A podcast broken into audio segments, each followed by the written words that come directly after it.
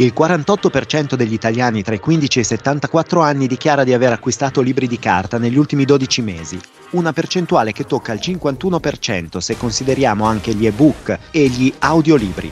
L'editoria è la prima industria culturale italiana e vanta un mercato di circa 3,5 miliardi di euro, secondo l'ultimo rapporto dell'Associazione Italiana Editori. Ben trovati, sono Marco Scurati. In questa puntata dei podcast di Agi parliamo di libri, come avrete capito dall'introduzione, in particolare del volume Eni, la storia di un'impresa, che racconta a più voci l'impegno italiano nel settore energetico e ripercorre per la prima volta in ambito editoriale 70 anni di storia attraverso documenti di archivio dell'azienda stessa. Pubblicato da Fondazione Gian Giacomo Feltrinelli a ottobre 2022, il volume Eni, la storia di un'impresa, passato, presente e futuro del cane a sei zampe, questo il titolo per esteso, raccoglie cinque saggi frutto di ricerche originali condotte in molti archivi, principalmente, come dicevamo prima, in quello di Eni. E un ulteriore contributo è dato dalle interviste ai quattro amministratori delegati che hanno guidato l'azienda a partire dalla sua privatizzazione. Per parlare di questo libro, che è una sorta di viaggio nel tempo negli ultimi 70 anni, è con noi Lucia Nardi, responsabile cultura d'impresa di Eni. Ben trovata Lucia. Ben trovati a voi.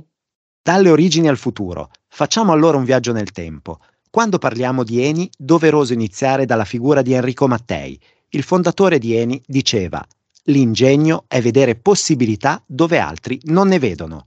La sua visione sembra ancora attuale, è così? È così, sì, direi proprio di sì. Enrico Mattei è certamente un visionario, perché se pensiamo che quando parte la sua attività, seconda metà degli anni 40, stiamo parlando di un paese che esce distrutto dalla guerra, eh, povero, e in questa situazione Mattei immagina le condizioni di un riscatto attraverso l'energia. Questa idea che si concretizza nel giro di pochi anni, perché poi Mattei prende questo incarico nel 45, nel 53 è già pronta l'ENI, ecco questa idea dell'energia per far sviluppare il paese darà veramente una spinta straordinaria all'Italia, sarà una delle ragioni, uno dei mezzi con cui l'Italia entra negli anni del boom economico. Quindi sì, Mattei è un visionario perché in una situazione di grande povertà vede una situazione di ricchezza. Lucia, leggo nell'introduzione del libro che Occuparsi di energia in varie forme ha significato mettersi stabilmente al centro dei disegni di sviluppo economico e pubblico del Paese, interpretarne le esigenze più importanti, proiettarlo verso un futuro sempre più equilibrato. È dunque impossibile parlare della trasformazione dell'Italia senza parlare della trasformazione di Eni? Eh, l'energia è per definizione un motore di sviluppo e un asset di crescita. Eh, avere energia a disposizione, non dipendere dall'estero per l'approvvigionamento energetico, certamente è un elemento che affianca e spinge l'energia, come, eh, spinge l'economia Pensiamo anche che l'ENI nel 1953 nasce come azienda dello Stato, quindi diventa un elemento che affianca lo Stato in maniera molto forte, anche in maniera formale.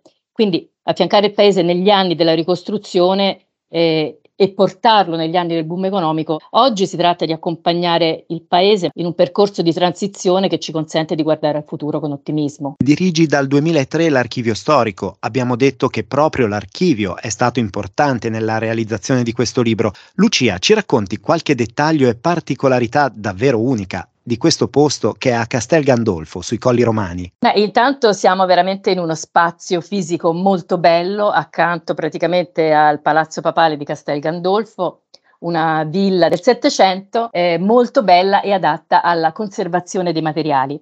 A Castel Gandolfo abbiamo circa 6 km di documenti, 500.000 immagini, 5.000 audiovisivi, quindi stiamo parlando di un archivio anche molto importante.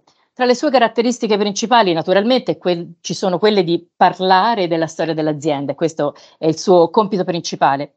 Ma all'interno di questo archivio, proprio perché l'azienda ha delle sue particolarità valoriali, ci sono per esempio tutta una serie di filoni, di settori che parlano della cultura dei popoli con cui siamo entrati in contatto. Nel 1950, 60 e poi l'abbiamo sempre fatto e continuiamo a farlo, diciamo, la cifra con cui Eni entrava nei paesi era una cifra di collaborazione. Quindi nella collaborazione c'era anche la mh, possibilità di entrare in relazione con le culture quindi, e quindi per andare in un paese straniero bisognava conoscerne appunto i tratti anche antropologici. Sono veramente dei eh, documenti storici molto molto interessanti. E se volessimo fare un viaggio rapido eh, negli ultimi 70 anni di Eni, quali sarebbero le parole chiave che incontreremmo? Ma, eh, ci sono delle caratteristiche che rimangono eh, così immodificate nel corso degli anni, seppure naturalmente l'azienda che nasce nel 1953 è completamente diversa dall'azienda che abbiamo oggi. Eh, però ci sono delle, dei fili rossi che, che, sono i nostri valori che attraversano davvero questi 70 anni di storia ehm, e che sono anche in qualche modo nati eh, proprio in relazione al tipo di storia che abbiamo avuto. Mm, il coraggio, la predisposizione al cambiamento, la velocità di cambiare, la competenza, tutto l'investimento fatto nella formazione delle persone. Ricordo che Giuseppe De Rita definiva Enrico Mattei un asimmetrico. Ecco, a me piace moltissimo questa parola perché è una parola che tiene dentro tante cose, appunto il coraggio di cambiare, il cambiamento, la voglia di farcela e la voglia di fare le cose diverse dagli altri.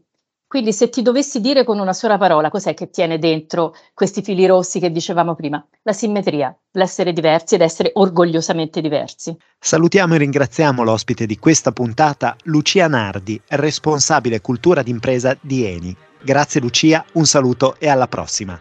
Grazie a voi, un saluto. Eni sta per compiere 70 anni e la sua evoluzione è legata in maniera indissolubile alla storia dell'energia in Italia.